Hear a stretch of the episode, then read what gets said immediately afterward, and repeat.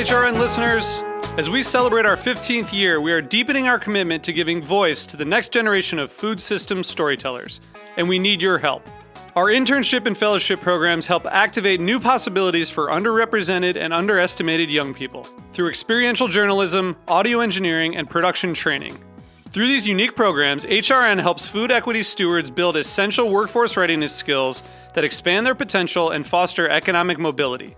Please consider supporting these critical programs. And with a minimum donation, you can be entered to win a dinner for two at an amazing restaurant in one of eight cities and tickets to a concert at a great venue in one of those cities. We have incredible partners across the country who have donated, as they also share our passion for helping to educate the next generation of food systems storytellers. Check out heritageradionetwork.org slash 15 to donate and enter to win today. That's heritageradionetwork.org slash 15 to donate and enter to win today. And make sure you donate before March 31st. Thank you. You're listening to Heritage Radio Network. HRN is food radio supported by you. Learn more at heritageradionetwork.org. This episode is presented by Forever Cheese. Learn more at forevercheese.com.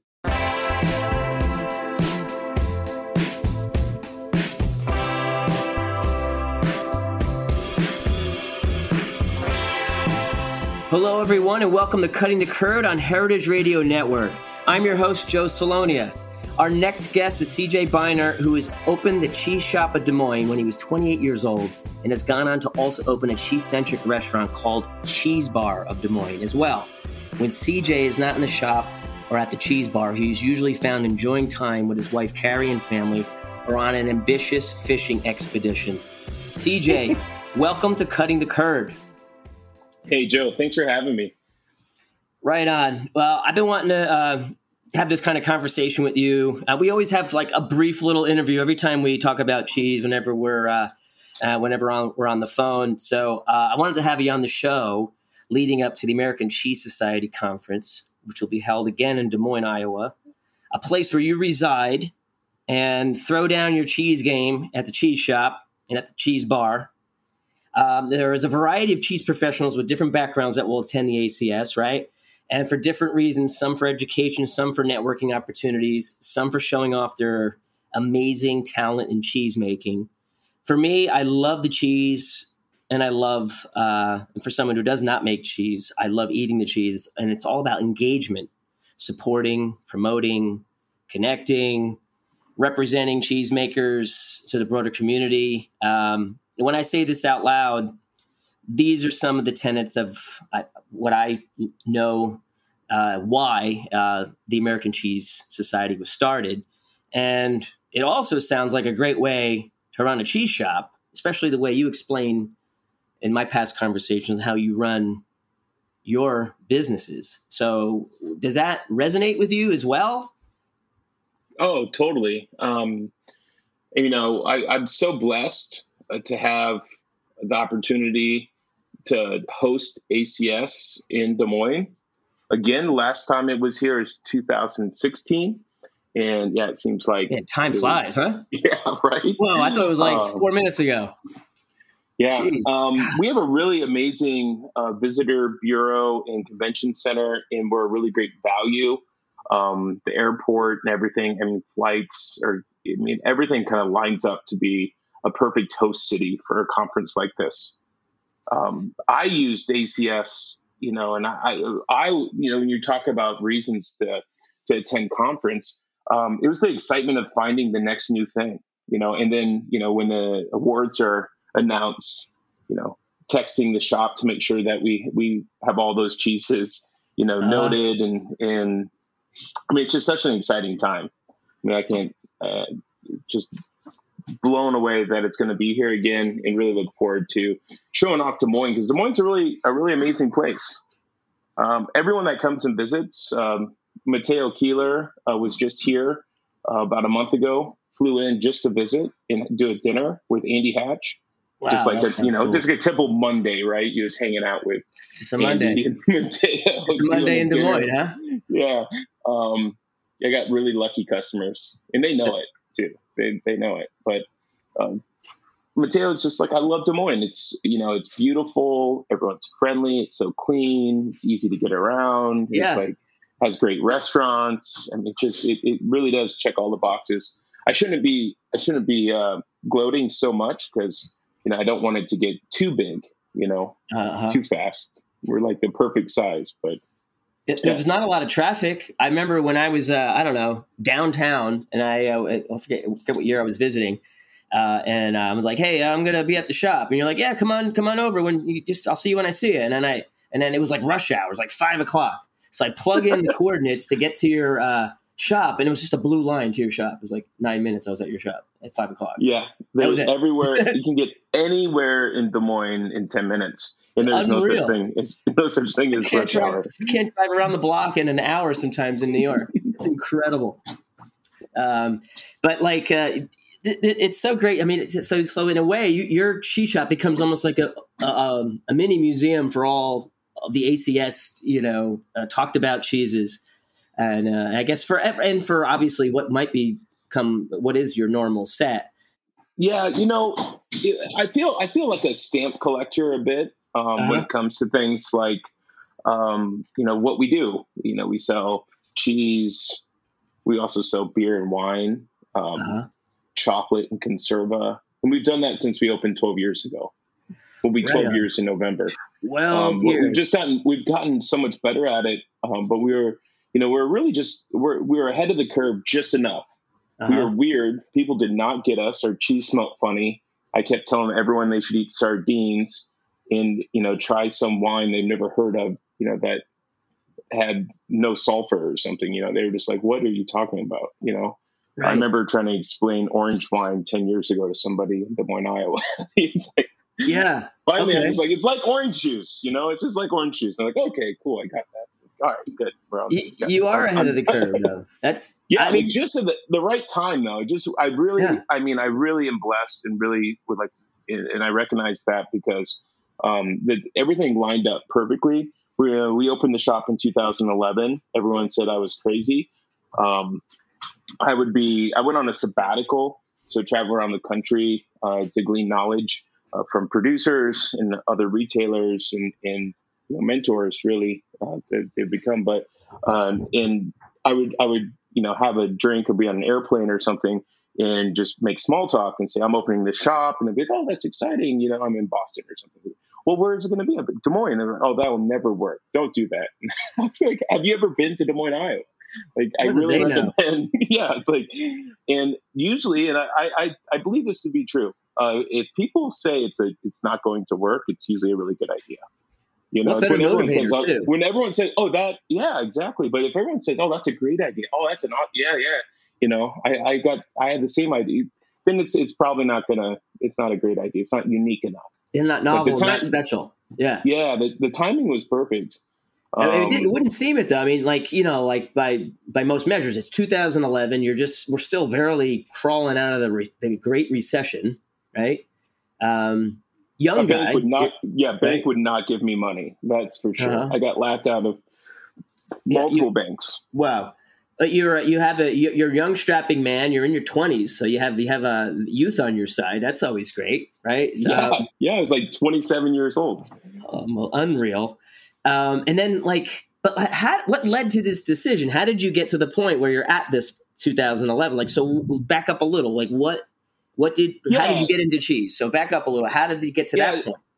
Okay, so like most of us, interest in food and agriculture um, and then you just go down the rabbit hole and uh-huh. you know and you realize all food is agriculture agriculture is amazing it's tied to you know the planet the planet's amazing it's just like oh this is a big thing uh, it's really big and i just i love food in general all anything you know if it you know sustainable and delicious i'm like sign me up did I read you're a chef by trade too? Did that? uh Not by not by you know credentials or anything. I never got any certificates um, for culinary, but I was that was my aspirations um, out of school. I never went to secondary school or anything. I just went, you know, read Anthony Bourdain's Kitchen Confidential and said, "I'm going to do that." He said, "Don't uh-huh. go to school, go work in a kitchen."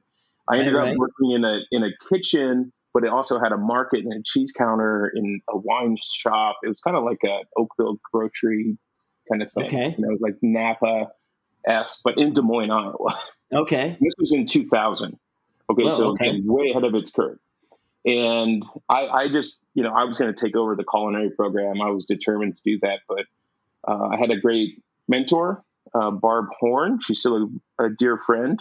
Uh, she's since retired from cheese, and she lives in Mexico now. I can't wait to go and visit her and you know hang out down there. That sounds awesome and good for Mhm. her. But uh, she uh, she would give me little samples of cheese, and I, she was testing me. I didn't know this, but she was testing me. So she'd give me Cotswold or something. I'd be like, "Yeah, that's yeah, no, I'm not like really into that. You know, I need a breath mint now or something." And then she gave me Ossau-Iraty, on the teak Oso, you know, classic, classic. And I, at that time, Yeah. you know, again, I'm I'm I'm like 20 years old you know, younger than that. I'm 18, 19 years old. And um, I'd never had a sheep's milk cheese before. I mean, who had in 2000? There was no Food Network. There was no term foodie. You know, none of the none of these things. It was not cool to be in food. It wasn't cool to even be a chef. I mean, in any regards, definitely not cool to be a producer or farmer. Uh, it was very early on. But I tried this cheese, and I I remember I just immediately followed her to where the cheese was stored in the cheese case and looked around. I was like, is there other cheeses like this? what is this? And that mm-hmm. night was like a big wine tasting. And I remember I sold the whole wheel of cheese, and the owners kind of looked over and they're like, he needs to stay there. And I've been behind the cheese mm. counter ever since. Wow. And so, how did you hone your your chops? How did you go from that to opening the cheese shop? Though there had to be some things in between. I'm gonna guess. Yeah, being told, I just being told no, you know, just constantly being told no. Having a really great idea and being told no multiple times. And it's just like, okay, you know what? I just need to do this because I'm sick of being told no and I'm sick of doing the wrong thing at the same time. You know, not all my ideas are great, but come Mhm. on. No one was listening. Um, I was at a market. I opened a really awesome market still in Des Moines called Gateway Market. It's a hybrid kind of co-op vibe with a cafe. Cafe's really the anchor there. Amazing food, ramen. They were like rolling out their own ramen noodles. Uh, it was all opened by a, a chef, George Formaro, who's a good friend. He's amazing. And um, they, you know, elaborate prepared foods and cheese and wine. And then there's also a bakery element too but um, cheese and wine were a big anchor, and they brought me in to, to open the the cheese and specialty side of things. Mm-hmm. And it was it was a you know a truly um, dream uh, come true. I I dreamt of working in a market like this and having complete control. Um, but one day I just realized that I was just you know I wasn't gonna ever get to go to the next level because I was in this kind of high volume uh, cut and wrap type scenario. I, I, remember this vividly. I wanted to put in a gravity cooled. We know what that is, right? No fans, just like a enclosed case uh-huh, where right. everything was in in like static you know, cold, static air.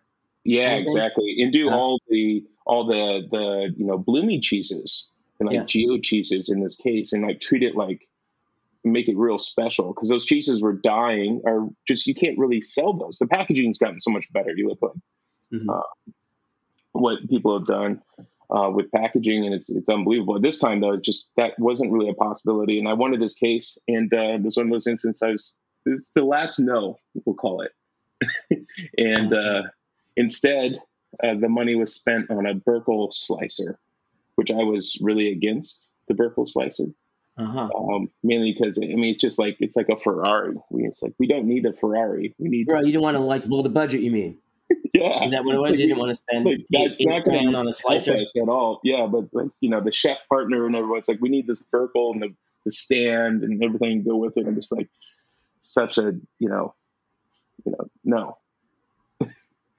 and uh, at that same time, um, I think we got our first shipment of Winnimere. Uh-huh. and I, I, I tasted that cheese and I was very Eurocentric up until then. I just didn't think American cheese could ever, would ever be anything. And I tried it and just said, what is this? This is unbelievable. It's like that same light bulb when I had, you know, Ossau for the first time. And I immediately sent an email and I do this still to this day, just send random emails to producers and yeah. they typically never respond. But um, Mateo responded and said, go. "Thank you, yeah, thank you." And yes, we we were you know consulting with Mons. I had visited Mons the year before, and he said, and I noticed some similarities because they just opened the cellars. I saw pictures, and he's like, "Yeah, I want you to come visit, and you know, you can do a working interview. You know, if you're interested in an internship." And I'm just like, "Yes." Internship to make cheese or something else. cheese, yeah. And yeah. that's and at that point, you know, I just I knew I wanted to do something different, mm-hmm. and um, I thought maybe making cheese um, would be be that that you know that thing I was looking for I realized I did not want to make cheese. Making cheese is, um, you know, it's just it, it, doesn't have the social appeal that I need. Mm-hmm. I, I, love the people I worked with. I'm still dear friends with all those those people, um, and it's amazing. They're all still in cheese as well too. Mm-hmm. I mentioned uh, Veronica Pedraza. Uh, uh-huh. Blakesville. She's knocking it out of the park. I think making the yeah, best, unbelievable best cheese maker, best domestic goat cheese being made in the United States. I mean, across the board, she's killing it. I mean, she has her awards to kind of stand behind her in that. But she was the cheesemaker there. We and we were dear friends. Um, so wait, so at the same time, you're saying? Yeah. So I you, came on, and she, she was making cheese at Jasper at that time. So what and, year are we talking uh, about here? This would have been 2008, 2009. 2008, 2009, yeah. great, during the Great Recession. You were you were making yeah. cheese uh, with Veronica Pedraza at Jasper Hill. Yep. Wow, that's pretty cool. No, That's and uh, what cool. I realized, what's really cool is I realized I didn't want to make cheese. You know, and again, I, I, the social that? aspect. I just miss oh, socializing. You wanted to be more. I miss the customers. I miss sharing. I miss yeah. the the random conversations. You know, it was the same conversation and the same music, and it's just like being married. You know, I had the, the group of four. We just all talked. You know, yeah, and it was great. But um, making cheese is a lot of work, and I knew that. But it's a lot of um, you know, I, I, jokingly call it you know, dishwashing because that's what it felt like I was doing, uh, especially as the intern, right? There's um, a lot of washing wash, in cheese. Yeah, you're washing, wash, rinse, and sanitize. And I was like, I just cleaned that last night. And it's like, clean it again. it's like, yeah. oh man. So very, so I mean, I think that. I got a culture like one bad. like I didn't, I did very minimal cheese making, but I, I learned enough. I, again, I learned I didn't want to be a cheesemaker. That, um, that's um, an important lesson. And you got to know yourself and, and you were able to play to your other, to your strengths. Uh, it was, yeah, well, it's 80%, no it's 80, 80% just that sanitation.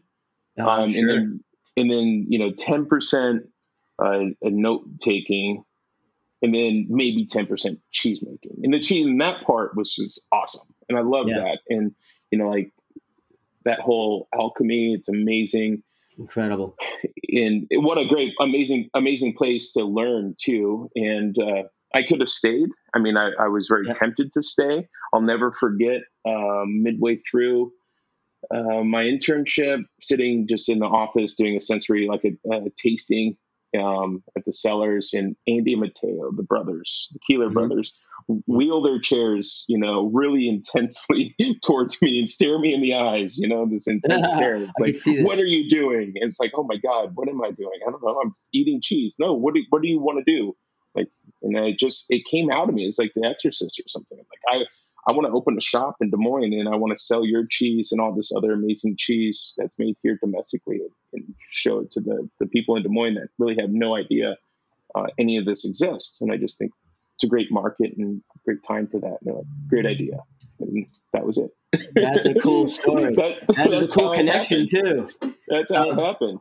And, and did you say in a past conversation? Did you say you had an Anne Saxelby moment that you want to share? Is there a connection with with this too? In this in this? Story? Yeah. Well, I was mentioning. I mean, I'm so honored to be on here because I remember listening to Cutting the Curd uh, uh, with Anne, and um, she gave me a lot of advice, and ACS as well. ACS is such an amazing resource for anyone in the industry or anyone looking to get in the industry um, or stay current, you know, any of those things. But for me, it was like really a guiding light um, to opening a shop, you know, finding and making those connections. And she helped tremendously. I can remember um, it was in Seattle, you know, taking the time. She's busy, right? A lot of people want to talk to Anne. Yeah, sure. And she took the time, you know, to to spend you know, with me and talk me through my whole business plan. It was it was really really amazing. Consistently and like a, just a just a generous, kind, amazing person. Oh, no matter so who you talk to, unbelievable. man, just it's such a loss. But but what a legacy. Um, Yeah. and, and it, it speaks to how you know it's all about like building this community right these connections these exchanges these associations like that energy like well like i'm, I'm gonna guess andy and and mateo when they saw you they were like thinking like look this guy's got something going on. Let's let's let him let him tell us. What do you want to do right? Like they were trying to connect and really maybe dial you in but also listen right? That's that's what's that's the best Yeah, uh, you know, later, later, it was later that I realized that a, a lot of people um, that were opening shops or maybe getting into the industry on a retail never went and put the time in to make cheese. uh-huh. You know, I spent a good solid year making cheese, wow. being a cheesemaker. You Yeah. know, basically, I remember going to Roelli and Chris Roelli and spending. You know, I spent like weeks with him, right? And I got to a point where I guess I was asking too many questions, and he had had me sign a confidentiality. hey, smart man. yeah, I know. And I was just like, no, dude, I just am open. But yes, I will sign this. But you do realize I am just, and he's just like, nah, yeah. Yeah, you were, you want to be able to geek out, so you want to really un, you were trying to have an intrinsic understanding of the cheese. Yeah. like, you can under, I guess. Wow, that's funny. That that's a good, so. So all right, so you went to Jasper Hill, then you went to Roelli Cheese. Where else did you? Uh, you you did like a tour of, of cheese makers, and and you got your hands in the vat of these places. Yeah, I call it uh, uh, cheese sabbatical. You know, so after Vermont, I spent my days off in Vermont making cheese um, with Peter Dixon, you know, and the likes, and you know, all over. But then um, Wisconsin, then ended up in California at Cowgirl Creamery, and that was that was where I wanted Wow. to see if I I could uh, do some retail work and see if I Uh-huh. had it, you know. And so I worked a holiday season in the Ferry Plaza building. Whoa, busy place, I bet. Yeah, they do. Like, I just had a really good week at the shop. I'm like super stoked because you know it's time of year where you know you need those really good weeks. The money's not coming in; it's starting to go out a little. You're trying to just plug holes. Uh, but we did, you know, like twenty five thousand dollars at the shop, and you know, to to people in big cities, I know this because like for Cowgirl, that was like a day, like a Wow. holiday. Wow, just really? cheese Yeah, too. You know, it was 20, 20, 20 plus thousand dollars. It's just mind boggling. You know, like eight mongers all selling cheese at the same time. Just know, super like- busy. I mean, different bills, different salaries, different uh, costs. Yeah, I mean, but it's still, San hey, Francisco. Yeah, I mean, You you know, are talking uh, um, crazy real estate and all that, but still, just to come, just to be moving that much cheese is is that's something to see. Yeah, I no, the even at the shop. So for us, I was looking at you know the report. And it was about you know eight thousand dollars worth of cheese. It was you know it's roughly like four hundred cheese transactions. If you average each of those transactions, it's not a quarter pound. You know, there's so many you know things that came from the pandemic changes, good or bad. A good one is that people started to, to learn how to cook, maybe and eat cheese. People are buying more cheese and bigger pieces of cheese, like I these love little that. tiny slivers. Yeah, it's not it's not a thing. Everyone's like third half pounds these days. So, you know, we're talking like a couple hundred pounds of cheese went out of our shop last week. That's Yeah. to me, that's freaking that's freaking awesome. That's good that's going- progress. that's- Uh, let's, let's, yeah, well, that's we going that's back to-. To all the cheesemakers, because we work, you know, you know, only with independent small cheesemakers, and that money does trickle back down, and uh, it's really important. And if I could just be inspiration for anyone that's in a market where they're telling them no, um, hey, I'm in Des Moines, I can do it. you can do yeah. it. well, yeah, it's true. I mean, you know, I bet there's some advantages, but to being there too. But like, total point is taken though. Like uh, our international counterparts, my my perception is they eat more cheese than we do here, and I know this just from traveling a little bit and seeing how people purchase cheese and what they haul out of the store. Yeah, the price point could be different and lower. Excuse me. But like when I do a demo sometimes, and I'm, I still love doing demos, I learn so much about people. I get like 150 inputs of opinions and vibes in a short span of two hours, three hours, and I can't tell you how many times in that span, someone will ask me. They'll, they'll they'll they'll buy like a little piece of cheese, and they'll say, "How long is this good for?" Right, and what they're trying to ask me is, "How long can I let this sit in my fridge before it goes bad?" I think is the question. So I usually give him my smart ass Northern New Jersey answer uh, about 45 minutes in my house. Like it'll be eaten, it's gone. Like, you know, that's not the answer they want. But like, you still have them in the crowd. But I I do feel like people are eating. I know I'm eating more cheese because of the pandemic because I made more meals out of cheese during that time, and it kind of now it's a little more normal for me to just to whack down a whole piece of uh, Langres or something. Like it's no big deal. I eat the whole thing. Like I'm not looking to, you know, save it for another day. So you're seeing that kind of pattern grow too, right? Oh, 100%, 100%, 100%. And I think um, a, a, true testament to that would be something um, like uh, La Tur, you know, or those individual cheeses. It's like, yeah. that is a, that's a serving of cheese. That, but, but, or Langres or Epoisses, that, that is a serving of cheese. Yeah, but that totally. also can, can be your primary protein for a meal, you know, add a salad. Yeah. You know, in a glass of wine. That's a, it's yeah, a complete meal. Enjoy. Hundred percent. We're seeing we're seeing that in, with um, raclette. I mean, we sell more raclette than we ever in, and we're you know a bit behind, but I'm sure shops everywhere are seeing this, and people that's a meal. People are seeing that as a meal. People are making more fondue. You know, they're making you know tartiflette or you know, or they're just you know eating a whole Rush Creek because it's really freaking delicious. And you should just eat whole wheels of Harbison and Rush Creek. I mean, it's a it's a thing. I mean, we're really we're really lucky. We're in like the golden age of cheese, um, I believe, in the U.S. right now. I love the idea of that the golden age. I, I hope you're right about that. I, sometimes it can feel like we're in the dark ages of just the world, but I love the idea of being in the golden age of cheese. But let's put yeah. a pin on that for just a second. We're going to take a short break right here, and I want to dig into more about what's going on uh, with a, it's at the shop with the cheese bar right after a message from our sponsor.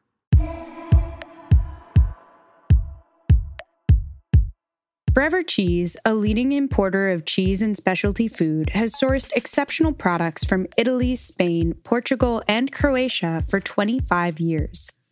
Offering a wide selection of artisan cheese, charcuterie, nuts, crackers, preserves, and more, their products are sold in stores nationwide. Forever Cheese seeks out the best of the Mediterranean and focuses on sharing stories from their family of producers. Each product has a unique story, and their goal is to celebrate each one. From drunken goat to genuine Fulvi Pecorino Romano, Mostarda to Mitica Marcona almonds, 'Nduja to Jamon Iberico, Forever Cheese is proud to offer products they love from people they believe in. Their passion, quality, and range are unmatched Learn more at forevercheese.com and look for their products in a grocery store, restaurant, or specialty food shop near you. Welcome back, everyone. We're here chatting with CJ Bernard here on Cutting the Curd on the Heritage Radio Network. Um, CJ, um, yo, you got a restaurant too, the Cheese Bar. Yeah, so this this happened by mistake. this was a this was a mistake, mind you. Really? How does that? How does yeah. one op- accident mistakenly open up uh, a restaurant? Uh, well, you when you have a shop, it's always like you want to make sandwiches because it's like, oh, you think like I have bread and cheese, I might as well make grilled cheese. Well, we started that um, about six months after we opened the business, and it just was an animal. It overtook our business. Um, wow. So anyone thinking or in the same position, it happens. You know, be careful what you wish for. People were waiting for an hour. We have, mind you, we have like 26 seats, 28 seats, something like that. Small space. People were waiting an hour to have a grilled cheese sandwich and like a cheese plate and some wine um, at our shop. So we knew it was a problem. We, I also have some business sense about me, and I was like, we're not making money. We're like we're breaking even doing this the way we're doing it. We need more tables. We need to be more efficient. It's like either we we stop doing it, right? Um, and then you know a bunch of people don't have jobs anymore, um, or uh, we expand. And I sat down with those people that wanted to you know be on the culinary side of things. Our staff is like 20 at that time. You know, we're down to five people now at the the retail shop, and we're 20 plus at the restaurant. But um, I sat down with them and said, "Hey, do you want to do this?" And they said, "Yes." I said, "Like, let's do it then." So uh, we opened the Cheese Bar, um, 2015, wow, and But this is an ambitious place. This isn't just a grilled cheese place. You have 15 beers on tap. You have an ambitious oh, wine 30, listing. 30, okay, sorry, 30 my bad. Yeah. 30 on tap. Ambitious wine listing, from what I could tell. Many of them are petit natural and not your mainstream, uh, you know, Pinot yeah. Grigios or, or, you know, Santa Margherita Pinot. I mean, you got like a lot of deep, deep, uh, deep diving type interesting wines. Uh, you got your usual suspects. You got raclette fondue, grilled cheese, mac and cheese, soup salad, but you make some of your own house charcuterie. I, when I visited you, you had your own pate, your own pate en croute, or your own terrine. Um, yeah, so you meant you meant wow. Brett McClavey. Mm-hmm. Um, we jokingly call him my ginger doppelganger. okay.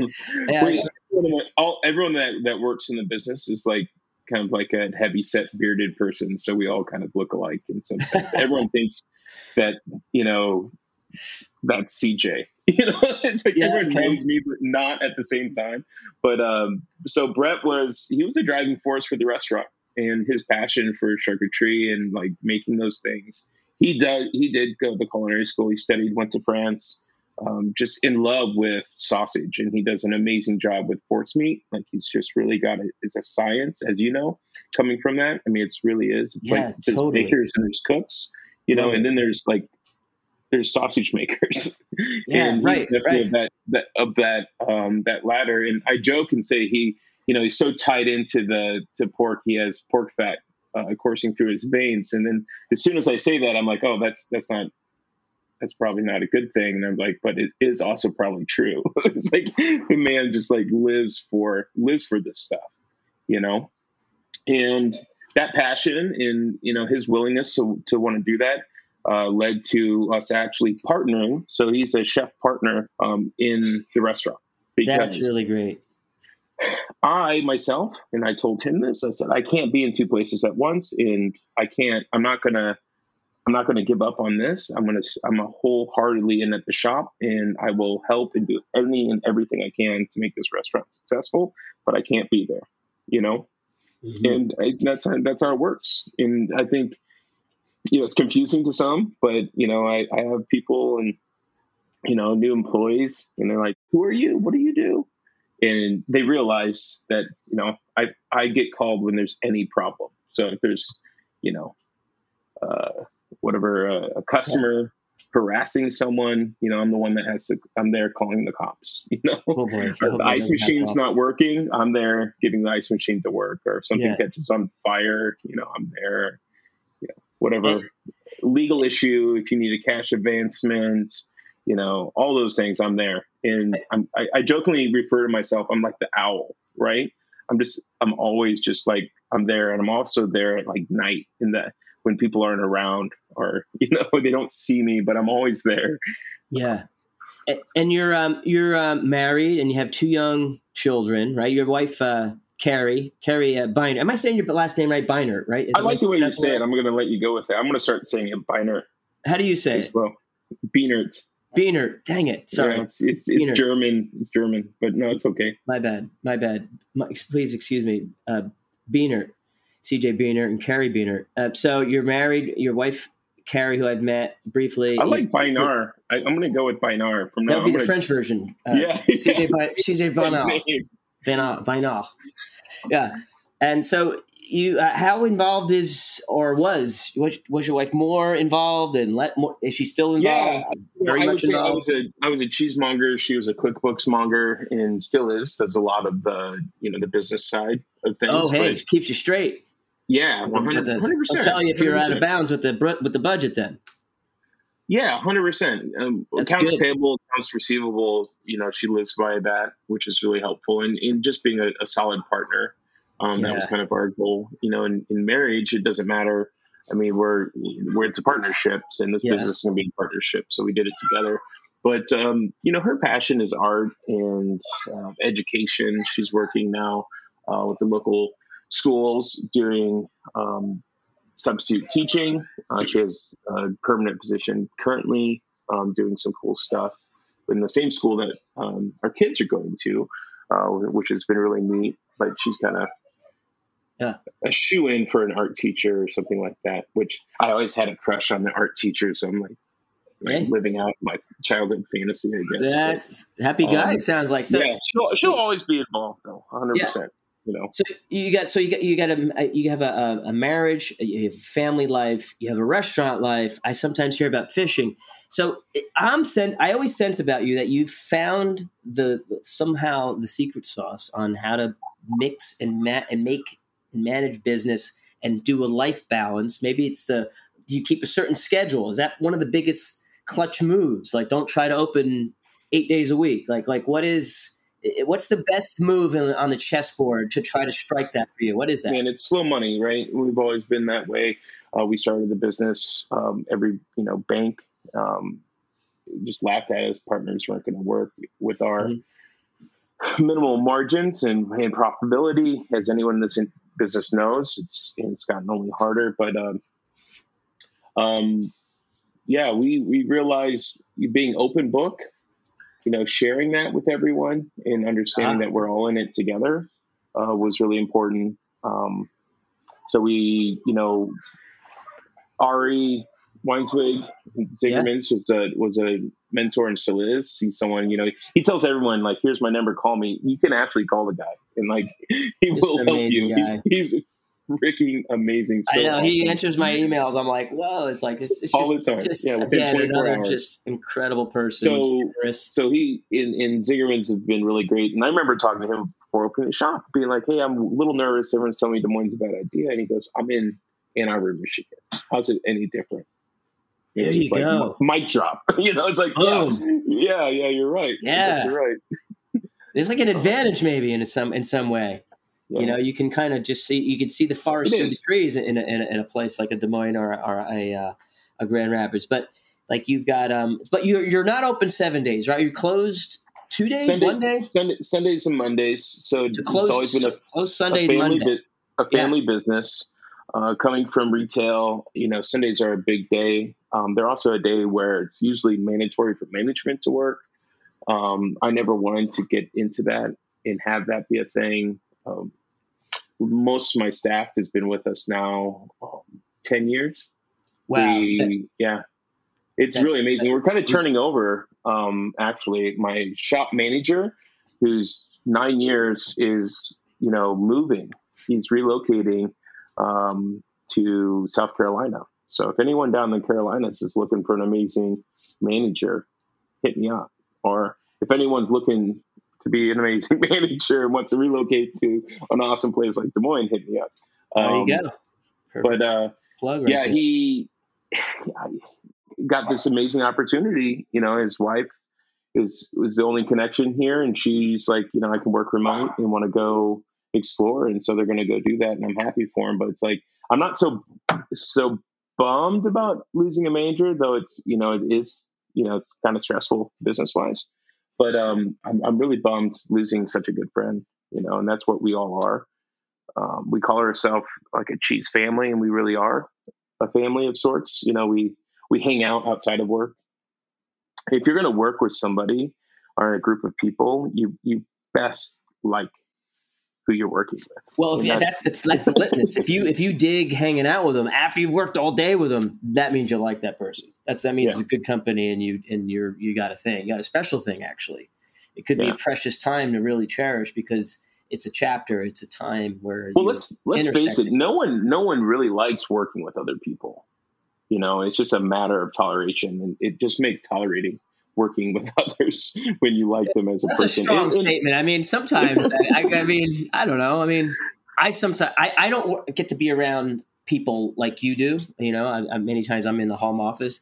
I love being around people. Some people are shocked. I'll do a store demo. They're like, "What do you do in a store?" I was like, "I, I need it sometimes. I need to talk with a lot of people in a short span of time, and I also love just the interactions. I love trying to understand people and and, and, discover the good in people along the way, hopefully. And but what I I I I miss the days when I worked in kitchens um, when you know where we had like this real family and strong bonded like team like thing because we would do a lot of hard work together. And then we'd go ahead and, and you know have some you know we'd see each other at the bar at a barbecue on our day off or something.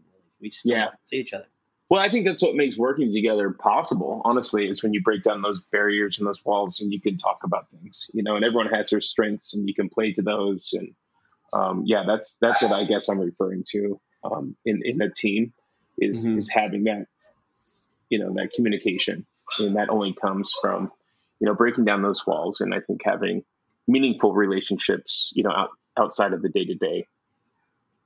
You know, I no one just clocks in and clocks out yeah in our businesses and no one's there to get rich myself included you know if i if that was the case then we'd have like six stores in a warehouse shipping cheese across the country and yeah.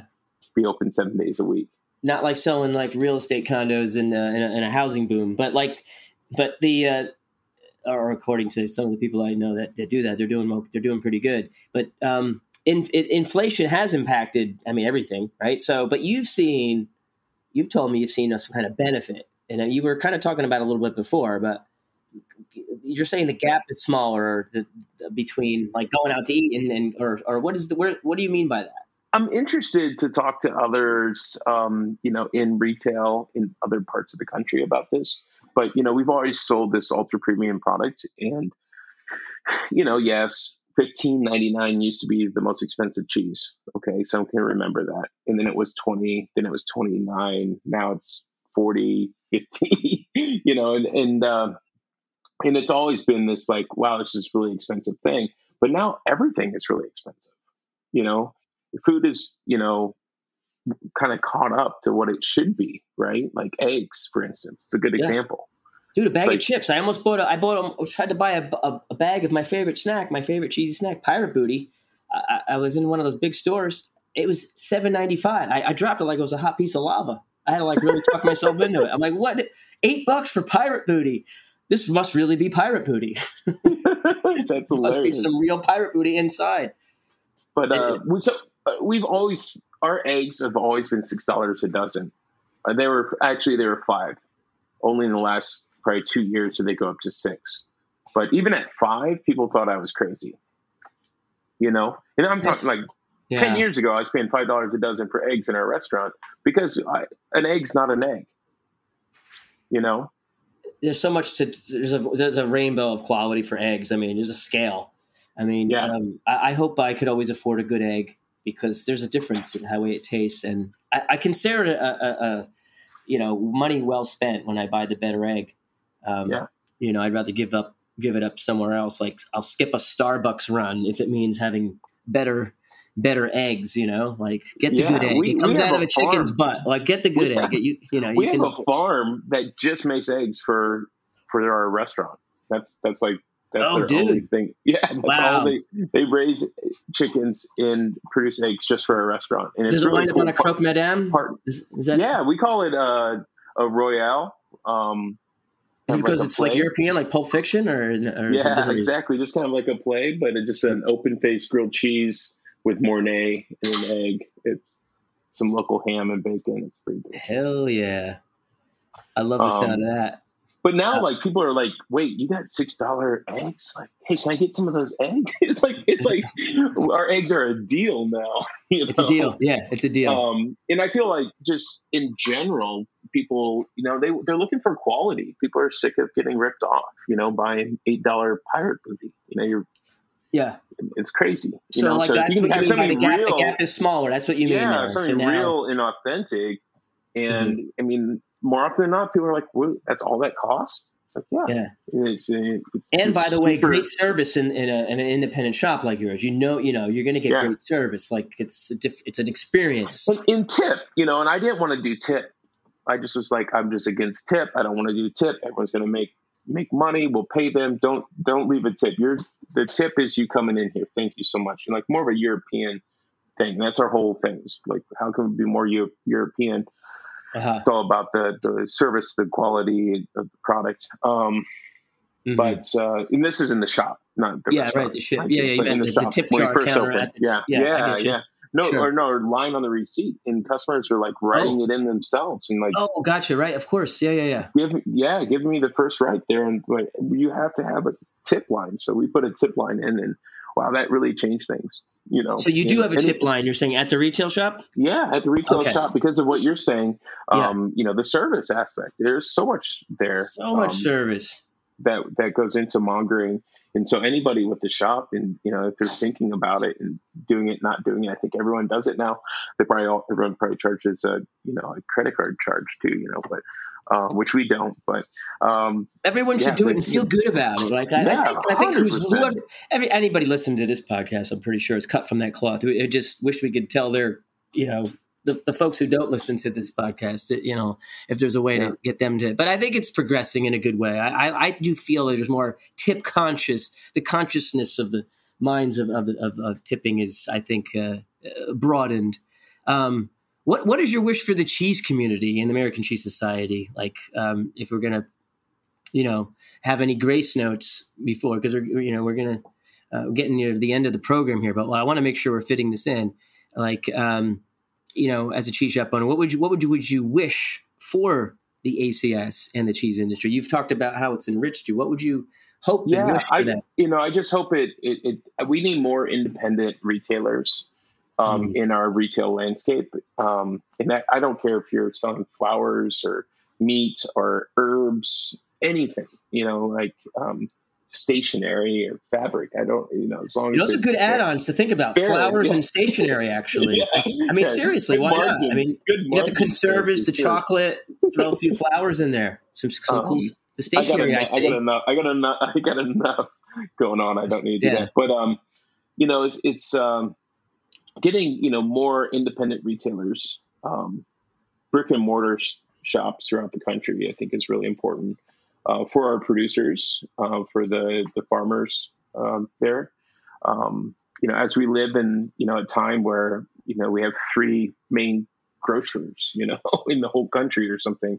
You know, it's it's kind of scary. They can control a lot, and they can um, apply a lot of pressure, you know, to those those producers, and that that frightens me. But um, if a lot of yeah. little guys get together, we can we make a big difference. And yeah, so I think ACS is a, a really great um, you know resource and stepping stone for anyone uh, in the business or thinking about entering the business. And I'm also always open. I've talked to a lot of people uh, for good or for worse. I mean, maybe I tell you what not to do.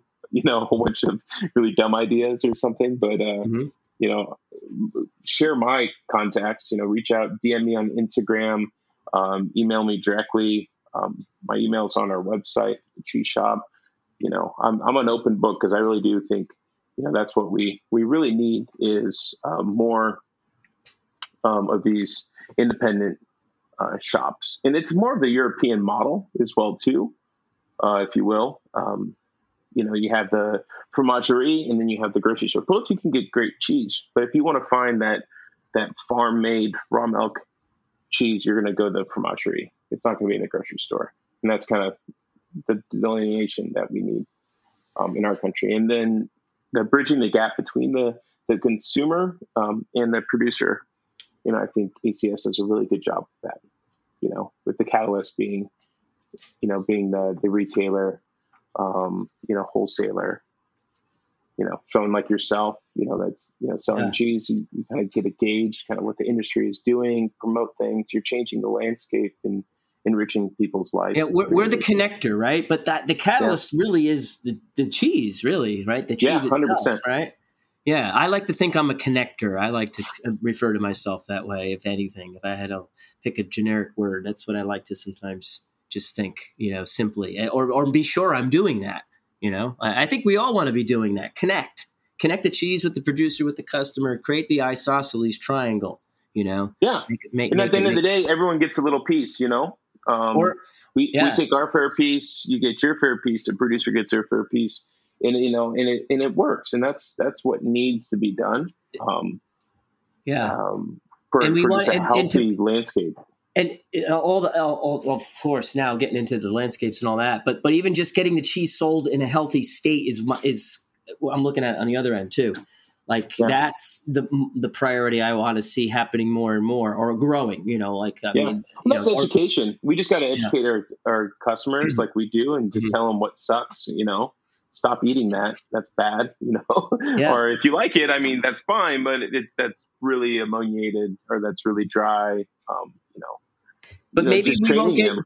Maybe we wouldn't be in this dilemma if we can get people to open their minds a little more to have cheese as a meal, right? This, I yeah. think, is a good thought. We have cheese as a meal, like just as a normal thing. If I tell this to my uncle Louis, like, "What are you talking about?" It's I, you know, it's a snack. like like, no, uncle, well, you just made a meal out of it. You just didn't call it that. But like literally intentionally make a meal, you know, yeah. out of cheese, I think is a beautiful thought for so many cheeses. Well, so many um, people eat cheese before a meal. Um, and they get, I mean, you get, you're full by the time yeah. it comes to eat your meal. Eat, it just starts. Just, just do it. Do the whole eat, thing. Eat or eat cheese after a meal, you know? Um, right, just have a few nibbles. And then, you know, yeah, like you're saying, or just, you know, have cheese multiple courses of cheese throughout the day. You have breakfast, lunch, and dinner of cheese. I mean, it's pretty yeah. versatile that way. Come, come say hi. Come to the shop. You know, hundred percent uh, for ACS. Go to the cheese bar, hang out, get a drink. I mean, it's a laid back place. The cheese bar. It's a you know that's what it's meant to be. It's not like super fancy. It's casual, um, but a really great great cocktail um, program. Um, our beverage director there is a dear friend of mine. He does all just an amazing job there. If anything, just come for a drink. Um, well, well, hold on to your cheese knife yeah, because uh, with this, we never know if the podcast you got some extra listeners, uh, you might have to be resorting to the Resy app or something uh, that week. Who knows? Good luck with all the people lining up down the street for your grilled cheeses. But CJ, thanks so much for joining me today on Cutting the Curd to talk about what's going on with you and your world leading up to the ACS conference in Des Moines. And uh, good luck. Yeah, good luck with all the people flooding your shop and restaurant. oh yeah, no, it's couldn't couldn't be happier. It's awesome. I'm excited, and thank you again. This is you really, know it, man. Really awesome. I'm it. so glad we could do it, and I will. We will. Many of us will see you soon. Uh, all right, everyone. You can follow CJ on Instagram at Cheese Shop DSM. Plus, you can follow us on Instagram at Cutting the Curd, and please follow me at Sting Chef Please listen and subscribe to Cutting the Curd via Apple Podcasts, Spotify, or wherever you listen to your podcasts. Also, please give us a five star rating if you like us a lot. It will mean so much and really help us broaden our audience. Lastly, if you're headed to Des Moines and you like running or you want to sign up to run or to support the runners in the Cheeseletes 5K, please visit cheeseletes.org to learn more. That's C H, that's cheese. I should just spell it out. That is cheese and then Letes, L E T E S dot org, cheeseletes.org. All right. Thanks, everyone. And if you love someone, send them cheese.